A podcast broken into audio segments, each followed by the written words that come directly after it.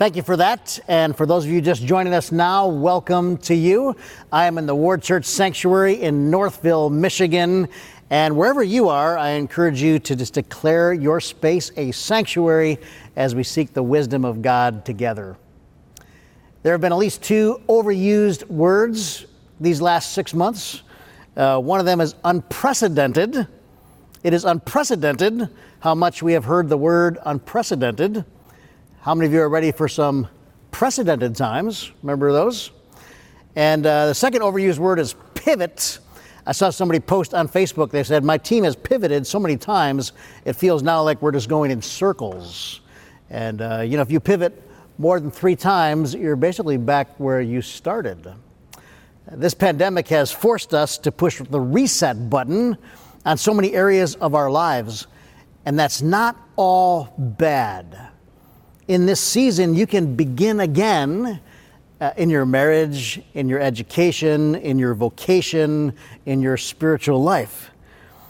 Today, we start a three part series on discipleship that we are calling Reset. Reset. Now, when I think about discipleship, when I think about growing to become more like Jesus Christ, uh, growing to learn to live and love like Jesus, uh, I, I think of discipleship kind of like a seating chart uh, all over the world. People are familiar with churches that gather. Basically, they sit in rows, and uh, you can imagine these uh, seats uh, six feet apart for physical distancing.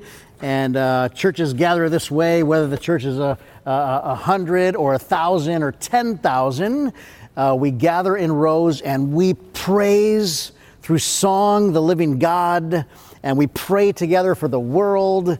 And usually at some point in the service, somebody stands up front and they open the Bible and they teach from God's Word.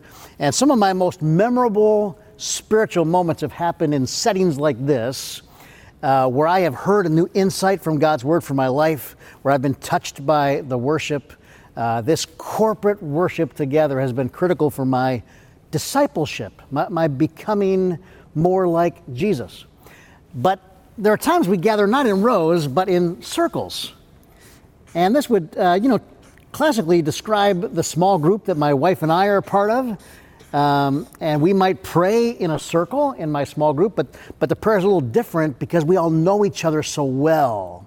We know each other's kids and what's going on in their life, so the prayers are more focused. And we might open the Bible in our small group, but it's different. It's not the expert teacher, it's us talking about how this scripture applies to our lives.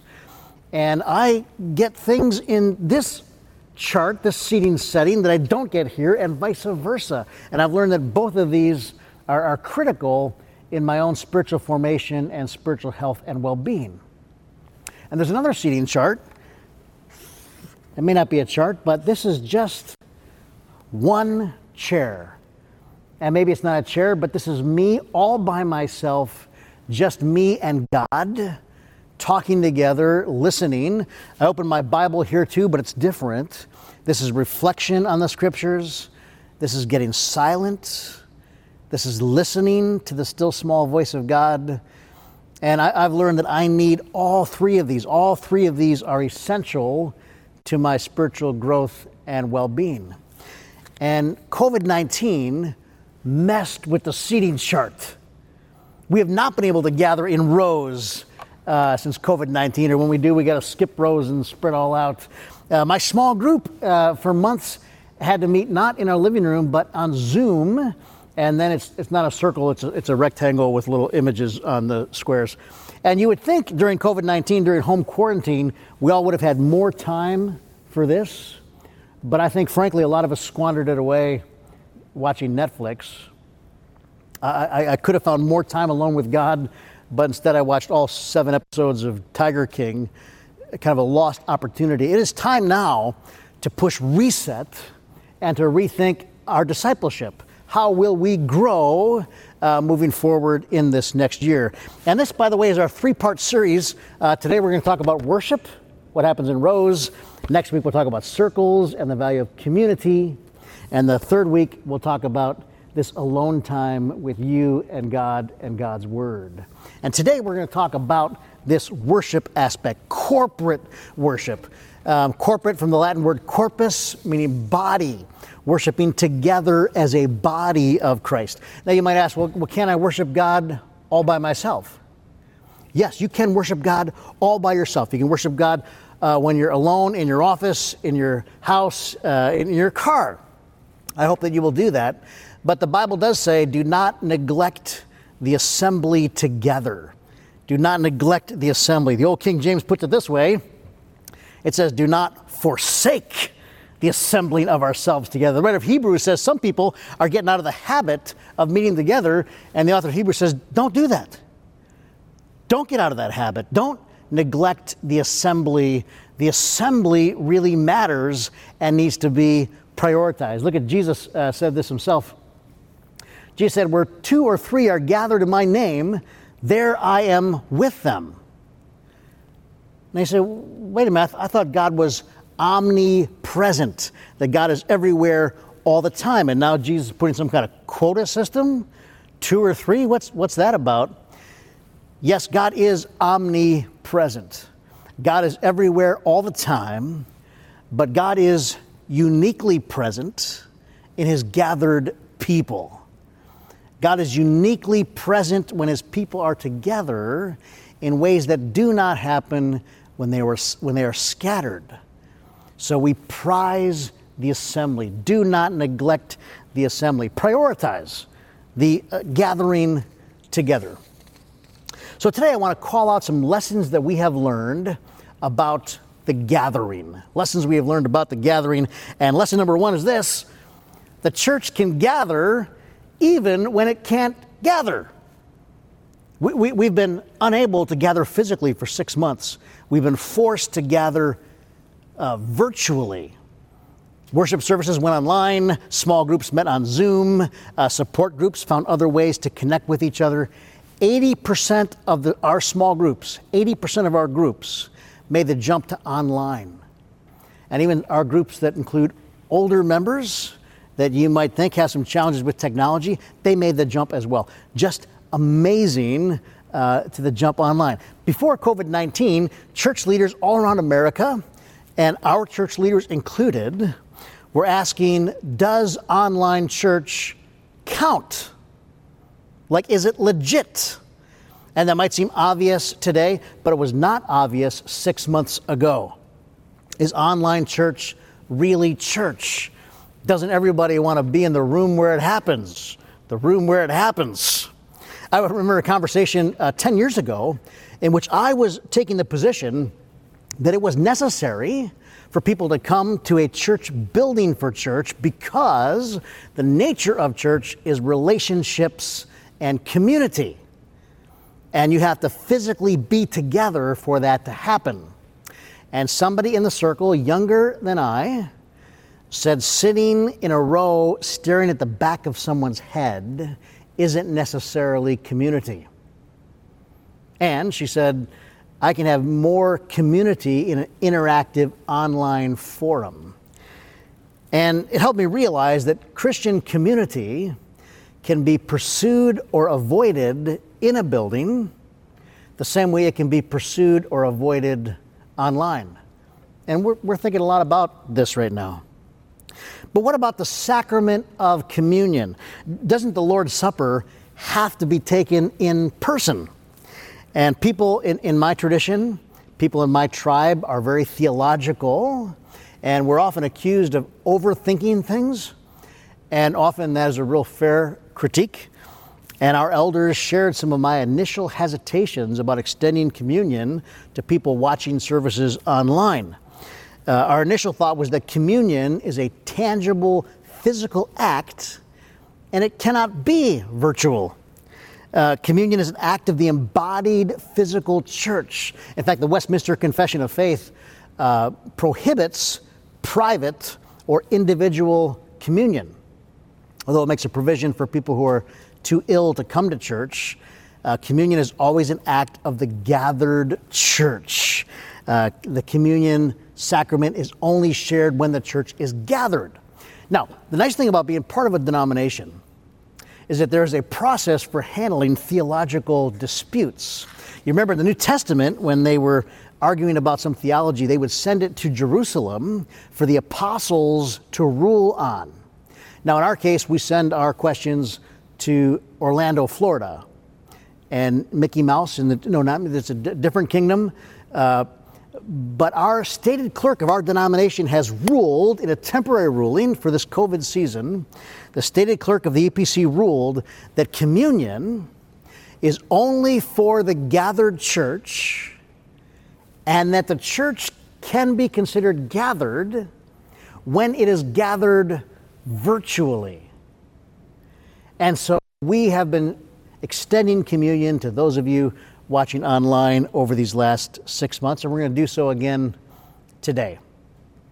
Those of you that are at home, you'll need to get your own bread or cracker. Anything you have at home will work just fine.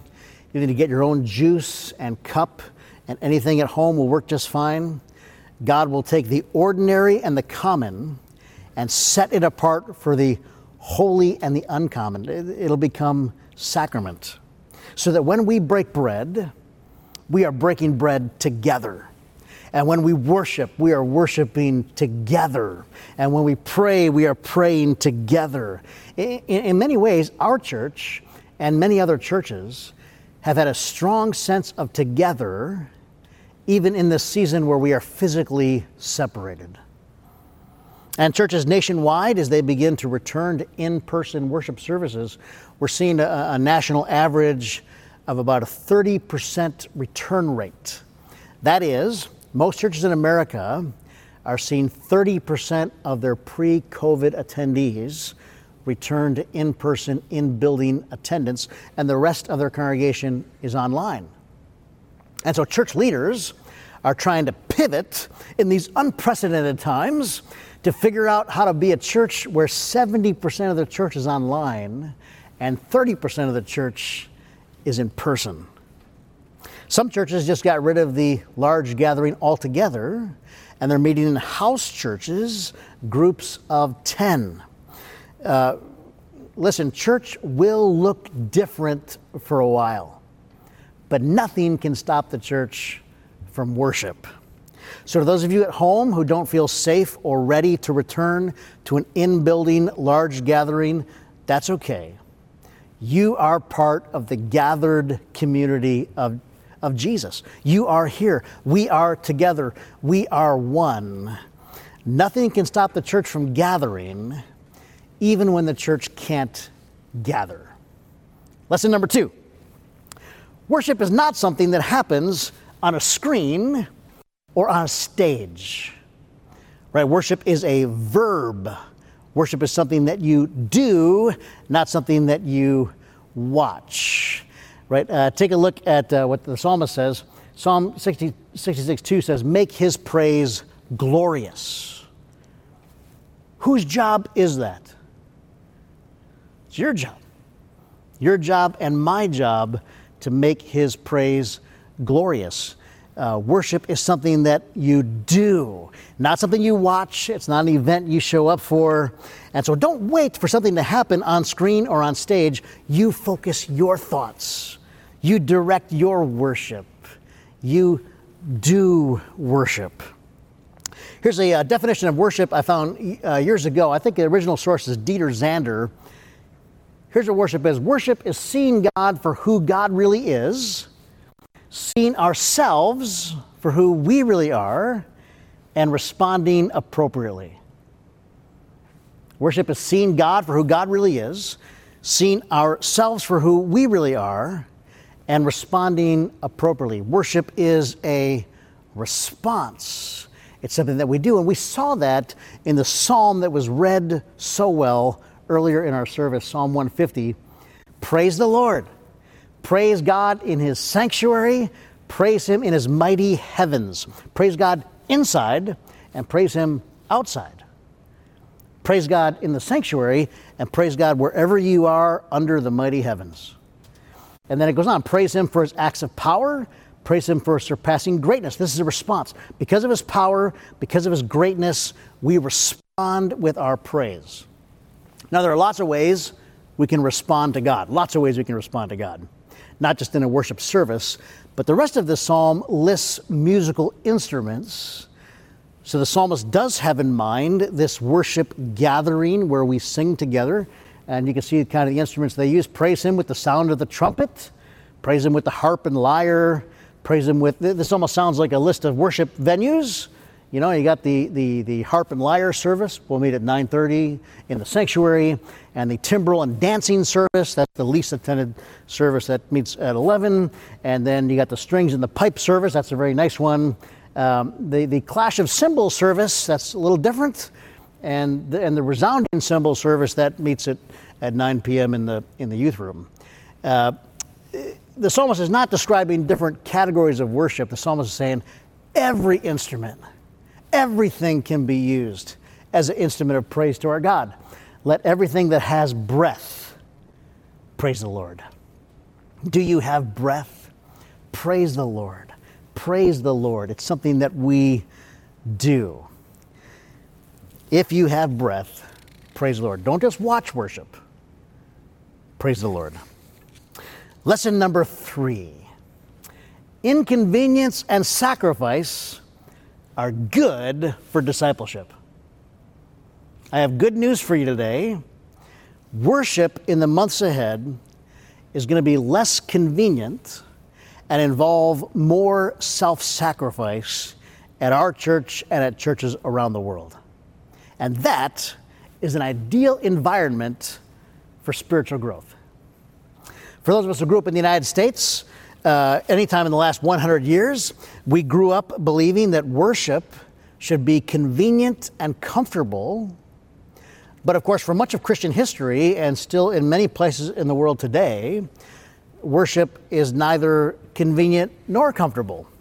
In places of the world where Christianity is sparse, it involves traveling a great distance, sometimes by foot. In places of the world where Christianity is illegal, worship involves a great deal of risk it's interesting that in places of the world where worship is least convenient, the faith is most robust. In, in, in places where there are the most obstacles, Christianity is growing the fastest. And I think our obstacles are going to increase in the coming months. And so we are going to have lots of opportunity. If I may gently point out some small examples, uh, some of you said you desperately wanted to come back to corporate worship, but you did not join any of the outdoor services in the summertime because you were worried that you would be too hot. And honestly, it, it got, it was pretty hot. uh, some of you don't want to wear a mask. And I get it. Masks are a pain. They are uncomfortable, and I still haven't found one that fits my face right. But we forget that the one that we follow had as the centerpiece of his life and message self sacrifice for the sake of others. At the centerpiece of Jesus' life and mission and message was self sacrifice for the sake of others. I hate wearing a mask. I consider wearing a mask a sacrifice albeit a small one compared to the sacrifice of our Lord, but a sacrifice just the same. It is, it is a sacrifice I make for the sake of others. And whenever I make a sacrifice for the sake of someone else, I become a little more like Jesus. Right? And right now, we are surrounded by opportunities to become more like Jesus. Isn't that exciting? I know you still don't believe that I'm giving you good news, but I am giving you good news. It's good news because if we adopt the right mindset around this, you and I will be more like Jesus a year from now than we are today. It's going to happen, friends. When we worship in ways that are not convenient, when we put others' needs ahead of our own needs, when we lay down our personal preferences for somebody else, it is good for the soul. If the early church could worship underground, we certainly can worship under a thin piece of fabric. Sacrifice is nothing new for Christians. Uh, in fact, it defines us, or it's supposed to. Uh, let me remind you of what Jesus himself said. He said, The Son of Man did not come to be served, but to serve and to give his life a ransom for many. That's the words of Jesus. Look at what Paul said to the church of Philippi Do nothing out of selfish ambition or vain conceit, rather, in humility, value others above yourselves, not looking to your own interests, but each of you to the interests of the others. Imagine if we applied these words to our worshiping life. Think not about your own needs in humility, think about the needs of those seated near you or those seated right now in places you cannot see. But Paul understood this idea of self sacrifice, that, that humble self sacrifice shapes us to be more like the one we follow. Paul said this eh, also in, to the church of Philippi. He says, I want to know Christ, yes, to know the power of his resurrection and participate in his sufferings. Paul says, I want to participate in suffering, becoming like Jesus in his death, and so somehow attaining to the resurrection from the dead. Paul says, Man, I, I want to know Christ so much, I even want to know and identify with him in suffering. Where I grew up, I was taught you know, sacrifice and suffering are things to be avoided. But is it possible that in avoiding sacrifice and suffering, we are also avoiding an opportunity to identify with and to become like Jesus?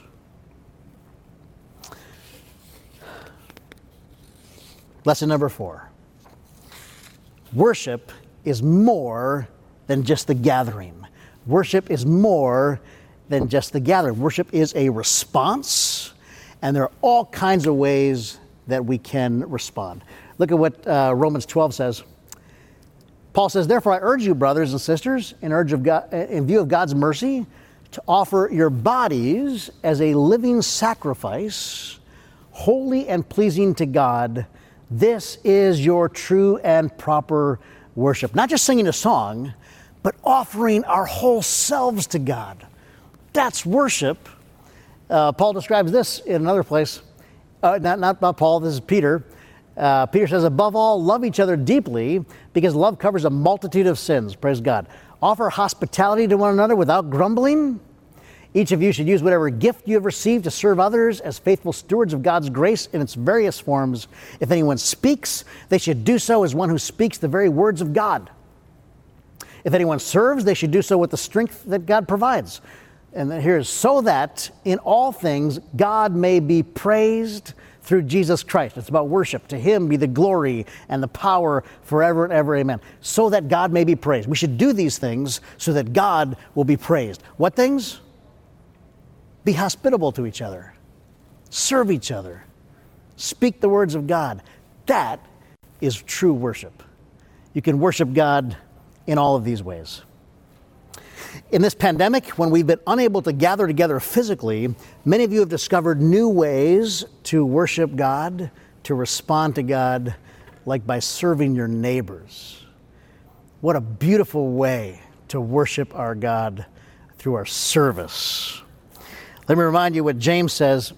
He says, Religion that God our Father accepts as pure and faultless is this to look after orphans and widows in their distress. That's worship. Looking after other people.